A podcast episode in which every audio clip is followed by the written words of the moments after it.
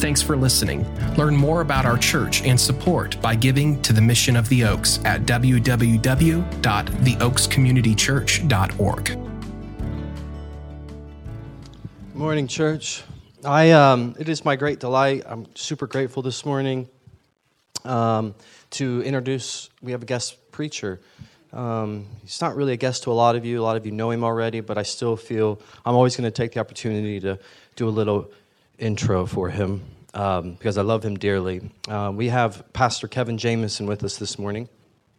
And Pastor Kevin is the lead pastor at Sojourn, uh, Sojourn East Community Church down in Louisville, Kentucky.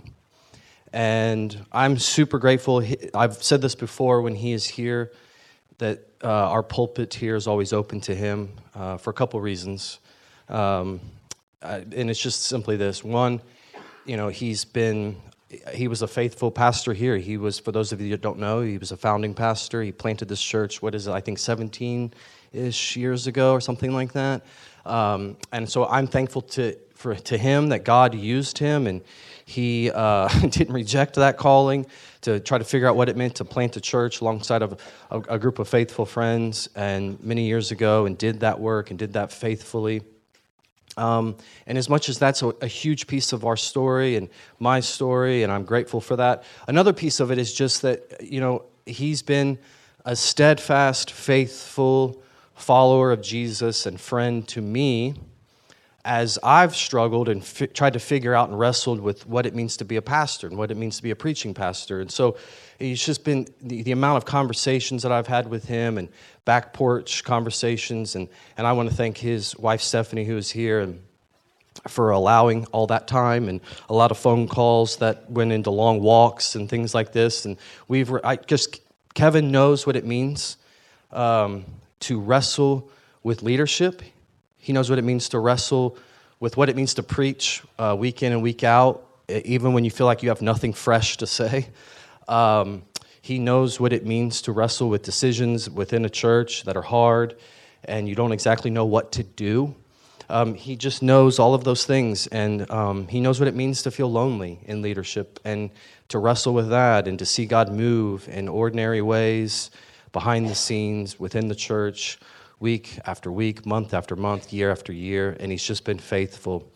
And through all of those things, what I appreciate about Pastor Kevin is he's never acted like some mythical creature, which is what sometimes pastors and preachers can do. Instead, he's just acted like a human being.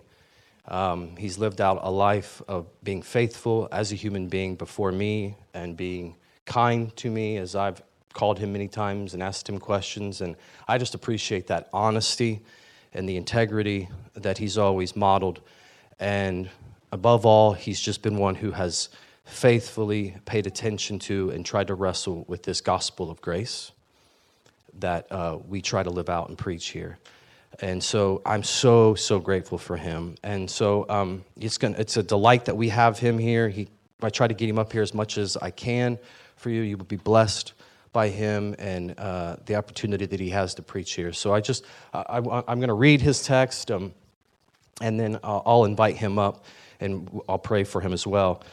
So um, this is kind of closing out our Proverbs series, our wisdom series, and, and what it looks like for us to live out a life of wisdom. And so we've got a list here for you, and you can just stay in your seat and kind of hopefully, you know, tune in and hear these. First, I'm going to read out of Proverbs 13, verse 3. He who guards his mouth protects his life, but the one who opens his lips invites his own ruin. This is Proverbs 19, verse 11. Good sense makes one slow to anger, and it is his glory to overlook an offense. This is actually in Ecclesiastes 7, 21 and 22. Do not pay attention to every word people say, except for when I'm talking. Do not pay attention to every word people say, or you may hear your servant cursing you. For you know in your heart that many times you yourself have cursed others. And lastly, we have Proverbs 16, verse 32. He who is slow to anger is better than a warrior, and he who controls his temper is greater than one who captures a city. This is the word of the Lord. Will you pray with me this morning? Uh, Heavenly Father, thank you for this morning. Thank you for uh, another opportunity to gather as your people, to wrestle with your word. I pray your spirit opens our ears, opens our eyes, opens our hearts, and that we can relax in, settle in, to hear from you, to be convicted, to be encouraged, to do whatever that you feel like you need to do in our lives so that we might be changed, so that we might leave in such a way this morning that we want to live out what it means to be Christians before you, looking to you for your great grace and salvation. Be with Pastor Kevin this morning. Help him to speak with courage, with clarity this morning, and with grace. It is in Jesus' name that we pray. Amen. Amen. Thanks, Matt. Thanks for having me. It's a joy to be here. Uh, to see old friends and hopefully make some new friends. Last week after church, I was talking with some congregants and they asked about our family's Thanksgiving plans, and I told them we were coming up here to spend time with our family uh, and that I was going to preach here. And they asked, Do you still have relationships up there? And I said, Oh, yeah, I've got some really good friends that, you know, go back over 20 years. And one of the people I was talking to said, That's a rare thing, isn't it? to have relationships that span decades. It seems to be becoming more rare these days.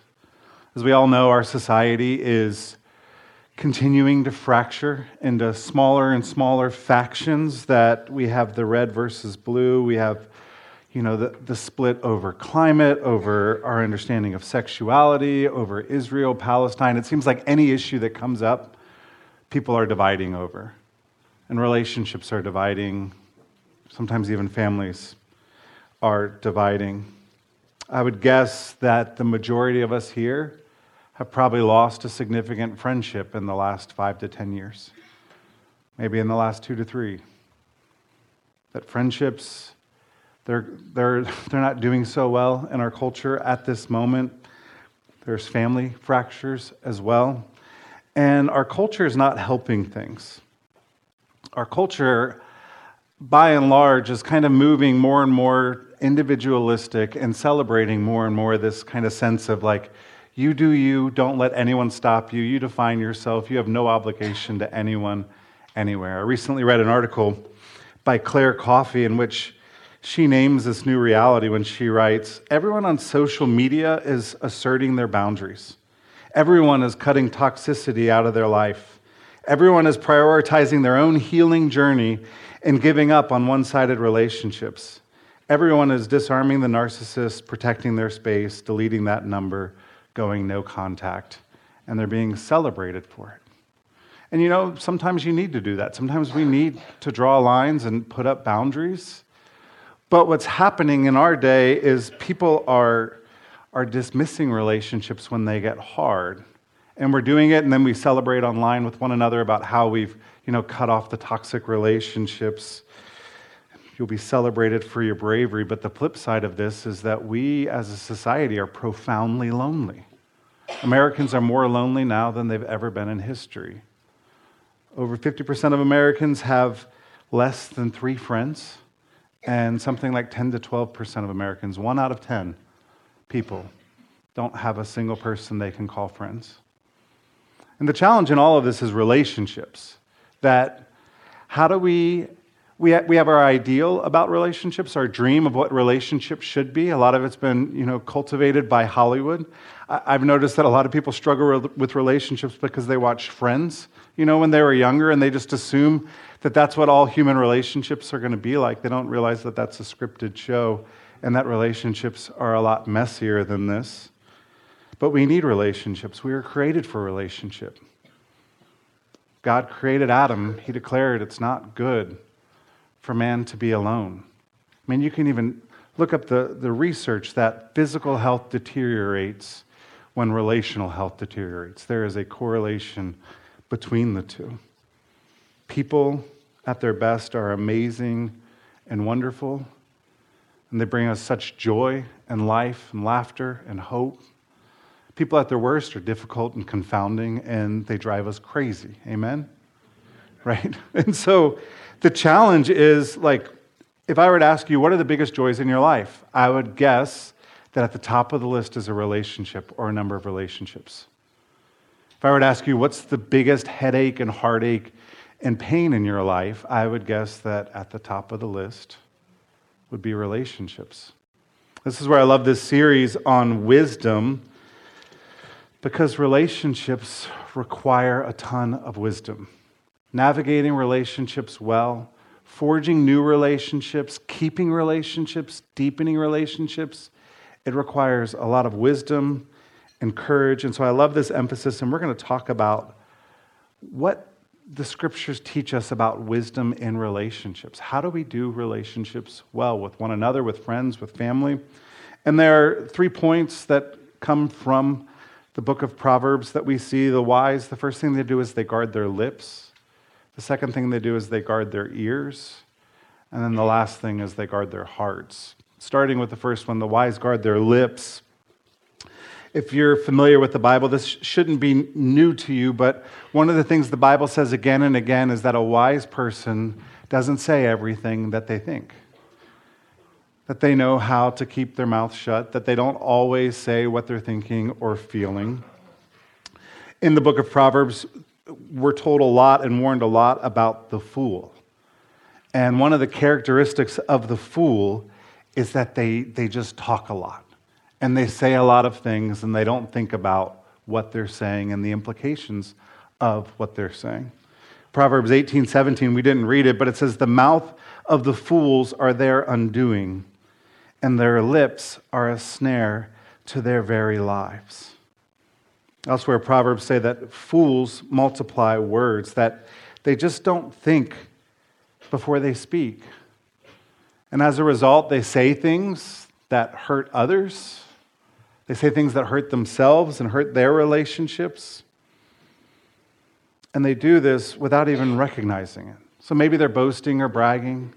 Maybe they, they're spreading gossip, you know, which in the church we just say it's concern or prayer request. But you're kind of just spreading, spreading some bad reports about someone. Maybe it's tearing people down.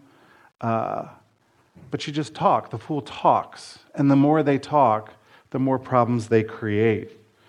Which means to wisely navigate relationships, we have to be a people who recognize the power of words.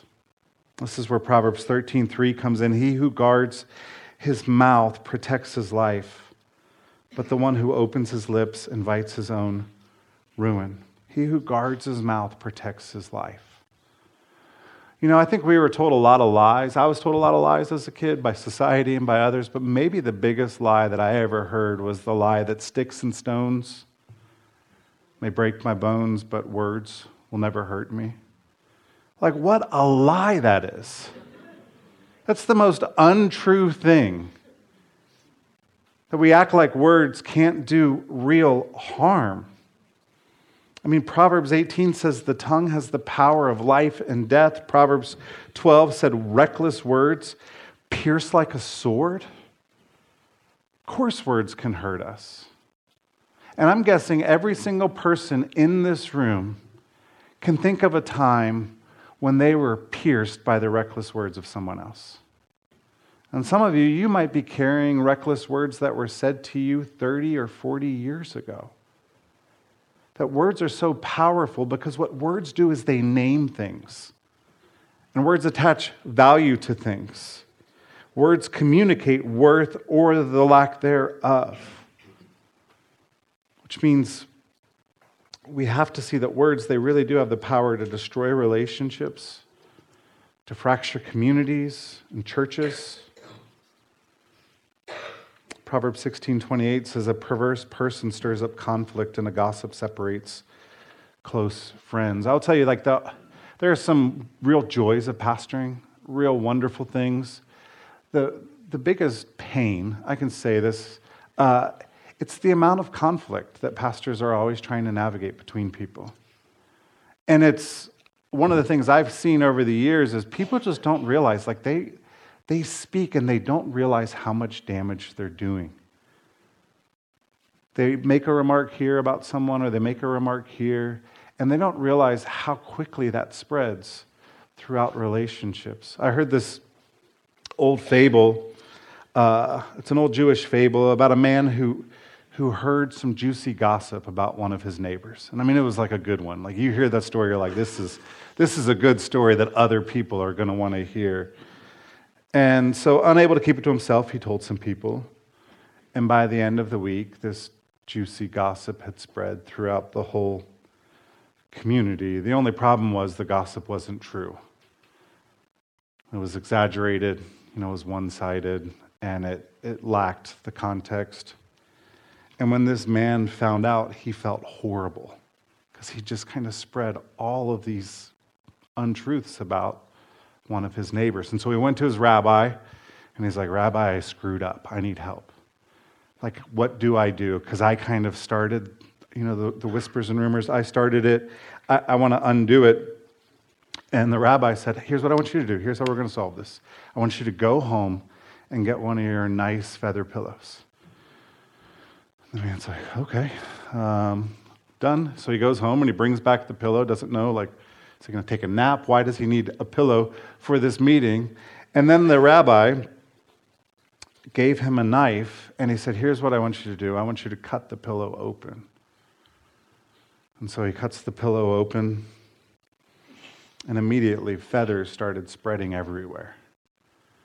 Windows open, blowing around the house, the living room, the couch, but they're also blowing down the street. And the men sat in silence for a few minutes, and finally the rabbi spoke after, you know, 10 minutes of letting them blow around, and he said, All right, go, go gather all the feathers.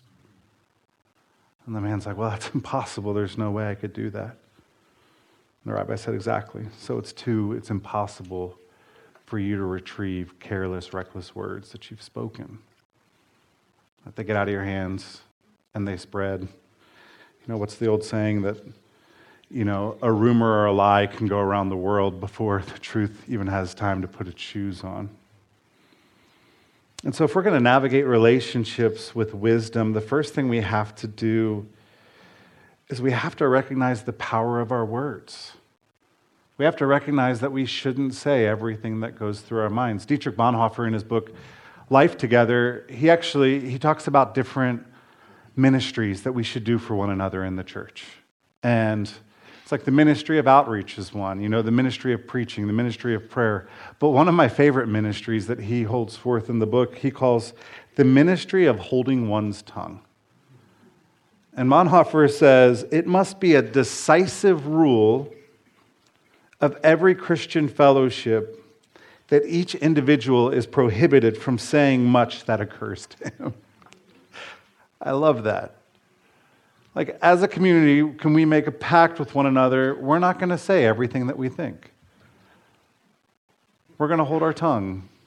We're going to think twice before we speak because we all have thoughts and judgments and concerns.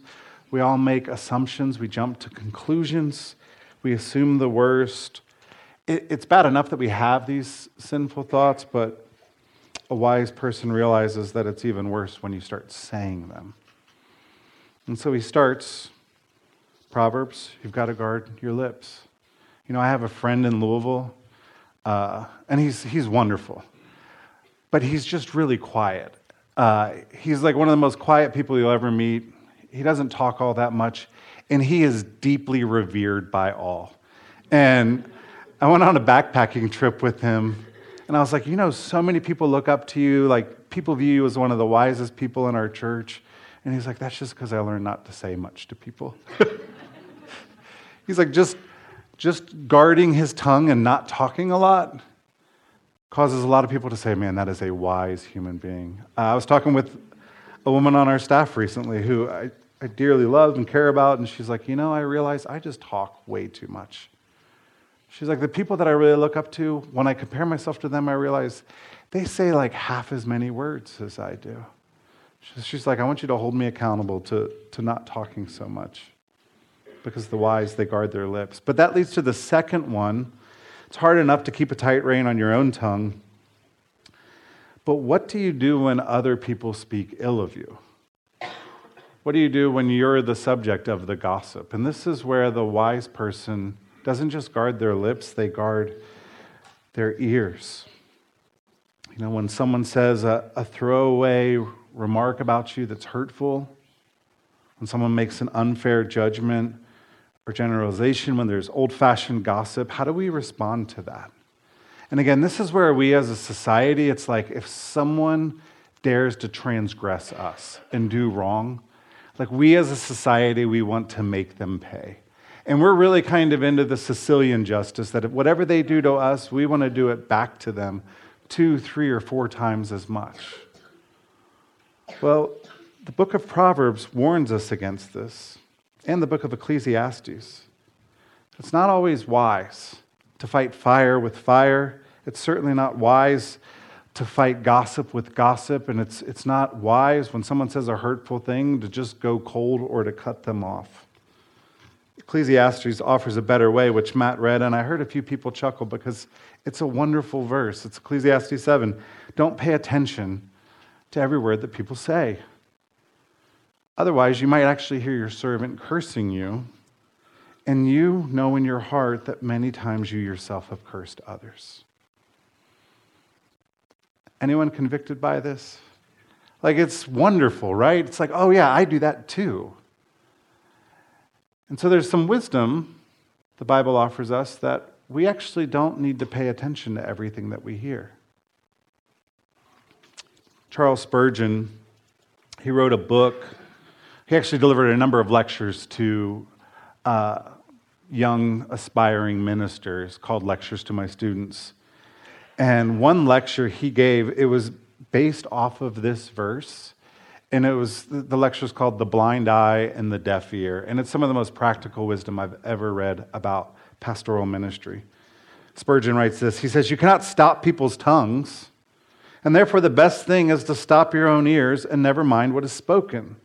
There is a world of idle chit chat abroad, and he who takes note of it will have enough to do. He will find that even those who live with him are not always singing his praises, and that when he has displeased his most faithful servants, they have, in the heat of the moment, spoken fierce words which it would be better for him not to have heard. Who has not, under temporary irritation, said that of another which he has afterward regretted? It is the part of the generous to treat passionate words as if they had never been uttered. I don't know about you, but I, I, assume this is true. I know in my life, some of my deepest regrets are words that I said. And the problem with words are they're like a bell once it's been rung. You can't, you can apologize and you can try to make it right, but once those words leave, there's no pulling them back in. And because we all can be careless with our words, the wisdom here is to recognize that. Well, I, have been careless with my words before. So I shouldn't be surprised when other people are careless with their words. And the best thing to do is probably to just ignore it. Not always, sometimes you need to address it. But oftentimes, the best course of action is, is to just turn a deaf ear to what was said. This is hard for us because as a people, we're, we're quick to show ourselves grace when we sin, typically speaking. Like we're, if we're loose with our tongue, we say some things rashly, and then we're like, we justify it later, like, well, I was just tired, I was just hungry, you know, I was frustrated, uh, I hadn't had a whole lot of sleep, right? Um, we all do this, is that right? But then when other people do it, we instantly like go to the other extreme, like they're just a jerk. They're the worst.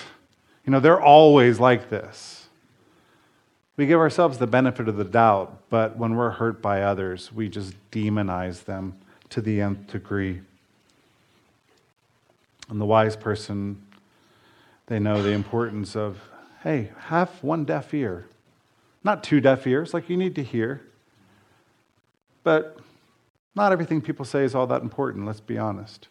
You know, a couple years ago, my wife and I, we went, our whole family, we went to on a lake vacation which was wonderful. But then I came home, and I don't know if it was swimmer's ear, but I couldn't hear out of my left ear.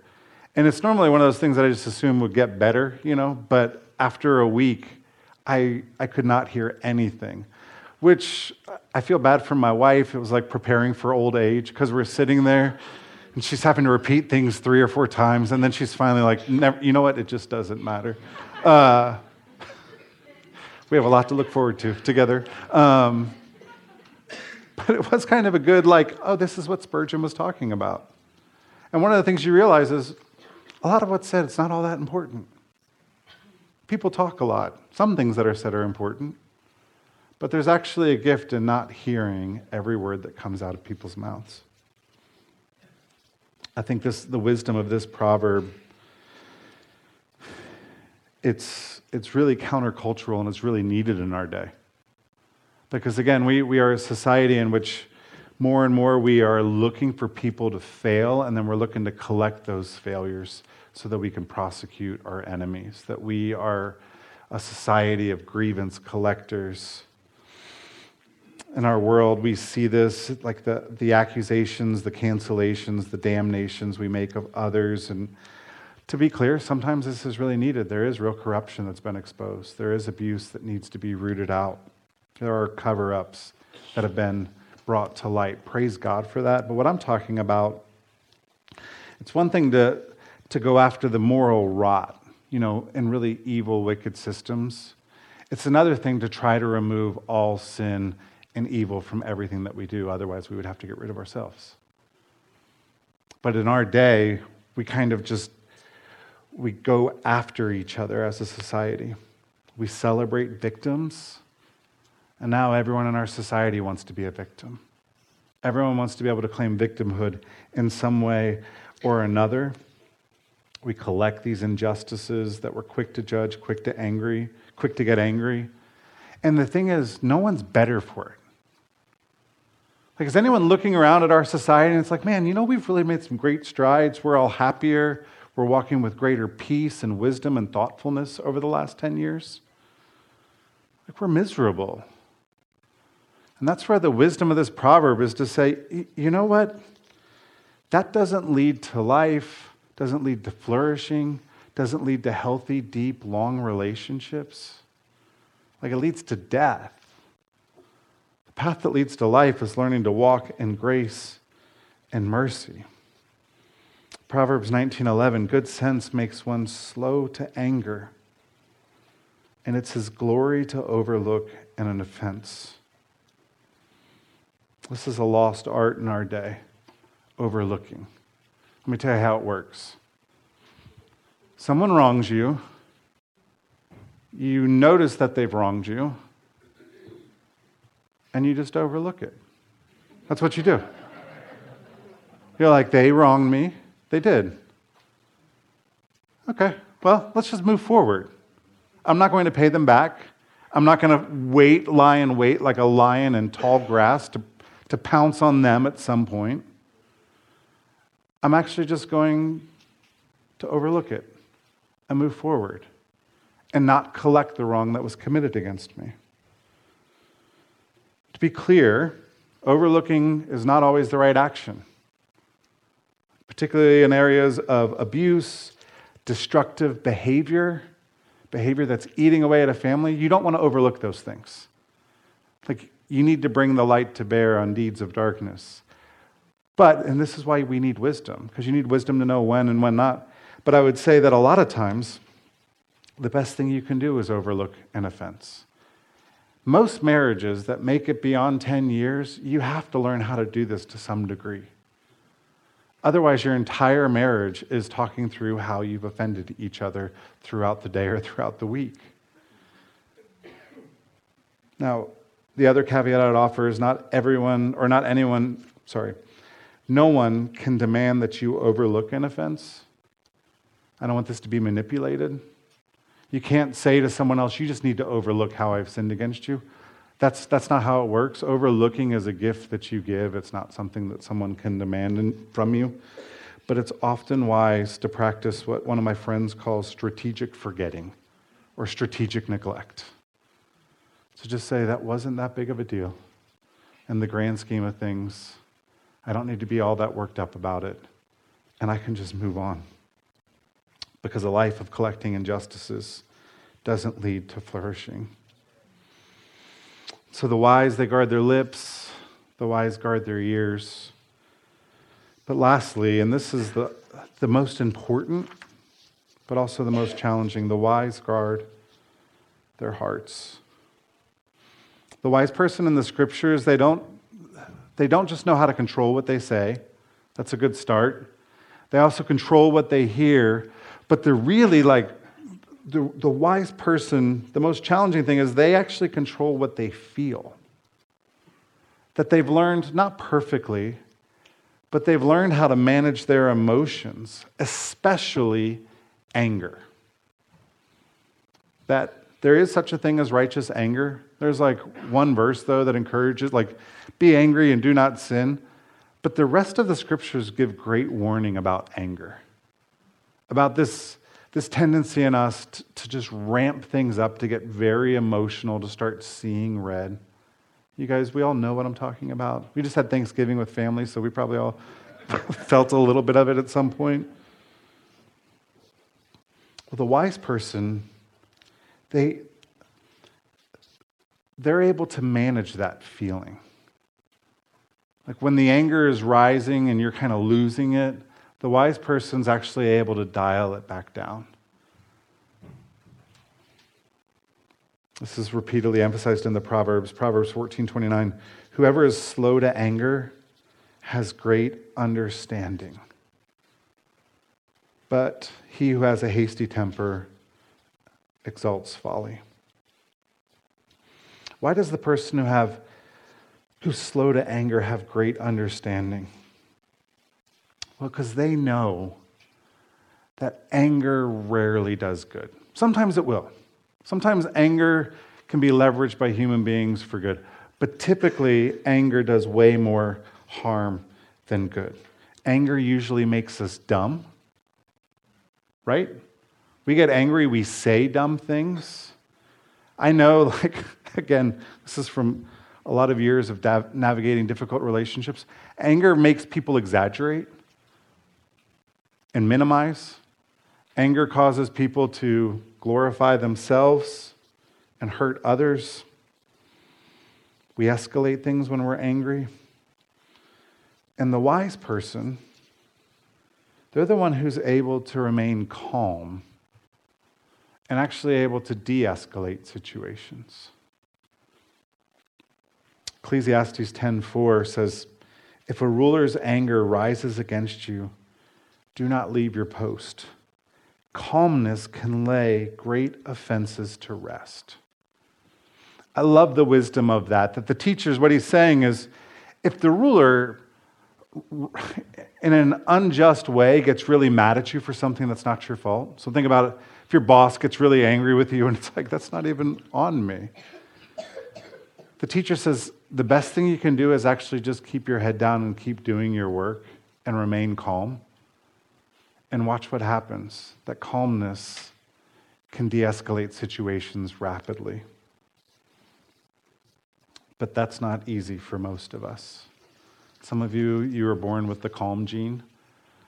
Most of us, though, when we feel wronged or we feel like we've experienced an injustice, we get reactive when we get wrongly accused or we feel mistreated, we want to respond. Remaining calm is not easy. This is where the Proverb 16, I mean, consider these words. He who is slow to anger is better than a warrior. And he who controls his temper is greater than one who captures a city. The Bible is giving us this vision of a human being who is able to actually control their anger. And we're told they're greater than the greatest warrior.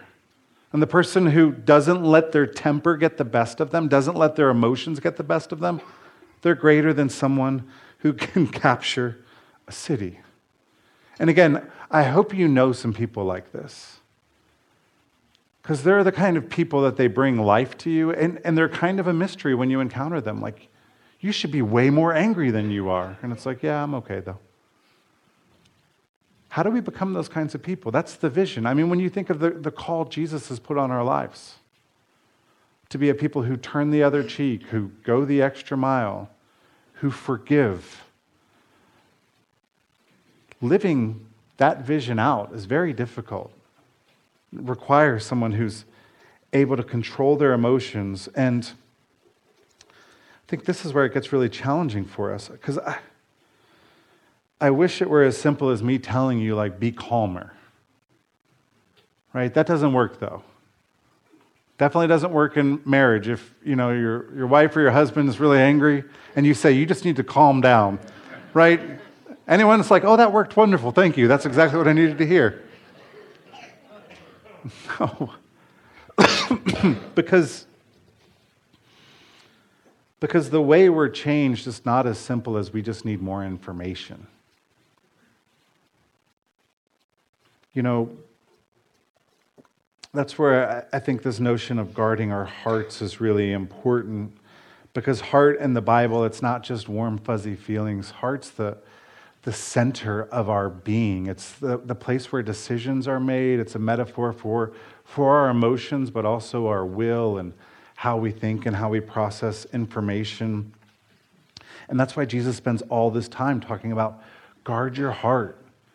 Like, get below the surface of just the things that you do and get down to the motivations that cause you to do them. Pay attention to what's going on in the depths of your soul. You know, brain science over the last 50 years, it's actually shed some light onto some of this, that it's helped us to understand why, why it's so hard for us to remain calm when we feel wronged in a relationship. And what they found is that our most kind of primal emotions like anger, fear. If you've ever suffered from panic attacks, you know, where you're, you're really anxious and you don't want to be, or if you've ever suffered from, can we call them anger attacks, where you're really, really angry and you don't even want to be as angry as you are, but you, your body just feels out of control. Brain science has discovered, well, that those things originate in the, the brainstem, the amygdala. It's like the most primal place where our hottest, most intense emotions reside. The prefrontal cortex, the front of our brains, that's actually where we develop thoughtfulness and we're able to like make wise judgments and consideration. And the prefrontal cortex, just as a side note, it doesn't fully form until you're like 25, which is why teenagers can be dumb because their brain's still developing. Not always. I'm not saying teenagers are dumb. Teens, I'm trying to give you permission here. So when your parents are like, "What are you doing?" It's like, "Sorry, my prefrontal cortex is still still forming. Be, bear with me." But I say all of that to just say what brain science has found, this is the point. When there's a when there is a tug of war between our rational, thoughtful, reflective side and then our primal anger, fear, amygdala side, the primal emotions always went out. That's what they found. Every single time. They actually they have the power to shut down our prefrontal cortex, which is why if you've ever been really really angry or really really anxious, you know it makes you dumb. You do dumb things and you say dumb things and later you're like, "Did I really say that? Did I do that?" Why do I say all of this? I'm not a brain surgeon, scientist. I say it because what I believe this is what Jesus is getting at when he says, For out of the overflow of the heart, the mouth speaks. That for us to walk in wisdom in relationships, I can't just give you some tips like, hey, think twice before you say it, as, as helpful as that might be. To actually like walk in wisdom in relationships, it needs deep work in our souls where we're not controlled by the anger, the fear, and the emotions. Of course, this is why Jesus came. Jesus came to forgive us of our sins, but he also came, we're told, to give us new hearts. Out of the overflow of the mouth or of the heart the mouth speaks. But Jesus, he makes this promise in Ezekiel 36 that I will give you a new heart and put a new spirit in you. I will remove from you your heart of stone and give you a heart of flesh, and I will put my spirit in you, and move you to follow my decrees and be careful to keep my laws. You know, when, when you become a Christian, you're declared righteous in God's sight, the moment of faith. Like you are viewed as a son or daughter, your sins are not held against you, you are justified. At the same time, we still have what Paul calls the, the old man, the old woman, the old self living within each of us. And the old self still believes and operates that we're loved if we do good and we're judged if we do bad. The new self knows, like, I am loved by God purely through the sacrifice of Christ. But the old self still kind of operates on, like, when I'm doing good, God's happy with me. When I'm doing bad, God's really mad with me. And as long as that old self is controlling us, of course, we're going to be anxious and angry. If we think that God's love for us is determined by our behavior, then of course we're going to double down when we misbehave. We're going to make excuses when we're anxious. We're not going to be able to admit when we're wrong. We're going to struggle to apologize. Why is it so hard to apologize? Like, even as Christians, like at the center of our faith is this profession that we are so screwed up that it took God Himself coming and dying for us for us to be healed. And yet we get in fights with one another, and it's so difficult to say, You're right, and I was wrong, and I hurt you, and I'm sorry. It's because we still live out of that old man. So the real work towards wisdom and relationships, it comes as we live in more and more into the life we have been given in Christ, where our lives are hidden with God in Christ, where we don't always have to be right, where we can actually model a truer and a better way of being human. Because we model a way of being in the world where we, we know that we're all sinners in desperate need of grace. Every single one of us. And when that truth is front and center, all of a sudden it, it enables you to show grace to others. You know, it's interesting and looking at the trajectory of Paul's life. Paul was a very righteous guy even before he came to faith in some senses. And looking at the trajectory of his writings, as Paul's kind of living in this new reality of what Christ has done. 1 Corinthians 15 9, Paul describes himself as the least of all apostles. So he's been humbled. Because you know, in Philippians, he writes about himself and he's like, I was kind of the best. Son of Benjamin, born on the eighth day. You know, like, but the gospel of grace started going to work and he's like, you know what, I'm the least of the apostles. Like Peter, James, those guys are awesome. Me, I'm a Johnny come lately, like my eyesight's not that great. ten years later, Paul writes, about 10 years later, he writes Ephesians. And in Ephesians, he describes himself as the least of all God's people. It's kind of interesting, isn't it? He was the least of the apostles, which it's kind of like, yeah, I'm the least of the Yankees. You know, it's kind of like, well, you're still a Yankee. But the least of, of all people Paul, this is 10 years later. A few years after that, he wrote to Timothy. And in that letter, he told Timothy that Christ Jesus came into the world to save sinners, of whom I am the worst. Do not miss the trajectory here. Paul went from being, you know, the best, most religious Pharisee that there was the grace of God comes in his life, and then he becomes the least of all apostles. Ten years goes by, and he's actually, I'm the least of all people. And then more years go by, and he says, I'm actually the worst of all sinners. Was Paul backsliding? Like, was he a worse human being by then? Of course not. He had the Spirit of God dwelling in him. But he was getting to know Jesus more and more. And as that continued to happen, he realized, And he saw more and more clearly his own sin and his brokenness and his weakness. And that's where, like, an undeniable sign of Christian maturity is not when you start, you look around and you think, man, I'm just so much better than most people. An undeniable sign of Christian maturity is when you look around and you see yourself in other people's sins. You're like, yeah, I could totally do that. I'm capable of that. When there's difficulties in relationship, you're like, what am I bringing to the table? To quote Taylor Swift, you're quick to say, it's me, hi. I'm, uh, right? Like, like I think that's one of the truest things ever sung. And it's, it's really like part of being a mature Christian is you recognize, like, yeah, relationships are difficult because I'm showing up to them. And I'm showing up with my own brokenness and my sin. And so, no wonder relationships are difficult. As we move to the Lord's table, we're reminded of God's grace to us.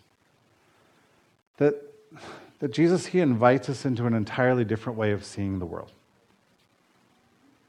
that Jesus Christ, He doesn't come and say, like, show me what you can do, prove yourself to me, get your stuff together. He comes into the world with His disciples the night that one of them is going to betray Him and the rest are going to abandon Him. Like the worst friends you could imagine. And He takes a loaf of bread and He breaks it and He says, This right here is going to be my body broken for you. And then he takes the cup and he says, This is the cup of the new covenant of my blood that will be shed for you. At the center of our faith, Jesus put this meal. It's a meal that it's paradoxical. It reminds us that we're sinners. Like every time we come to the table, if you're coming to the table like, man, I'm kind of nailing it at life. Like, hit batting 100 or batting 1,000. Like, you shouldn't come to the table because this is a meal for sinners. It's a meal for people who know their own fallenness. So it's a table that, a meal that reminds us of our sin, but it also, it grounds us once again into the grace of God and makes us a people of grace. And so if you're here and you're a Christian, I encourage you to take part in the Lord's Supper. If you're not, if you're here and you're not a Christian, you don't know where you stand with God, uh, we ask that you not take part in this meal, but instead you take part in the life that Christ has come to bring. And pastors are available in this room during communion and afterwards to pray, to talk, to counsel if you've got questions. But let's all be remembered and celebrate and rest in the grace of God. Let me pray.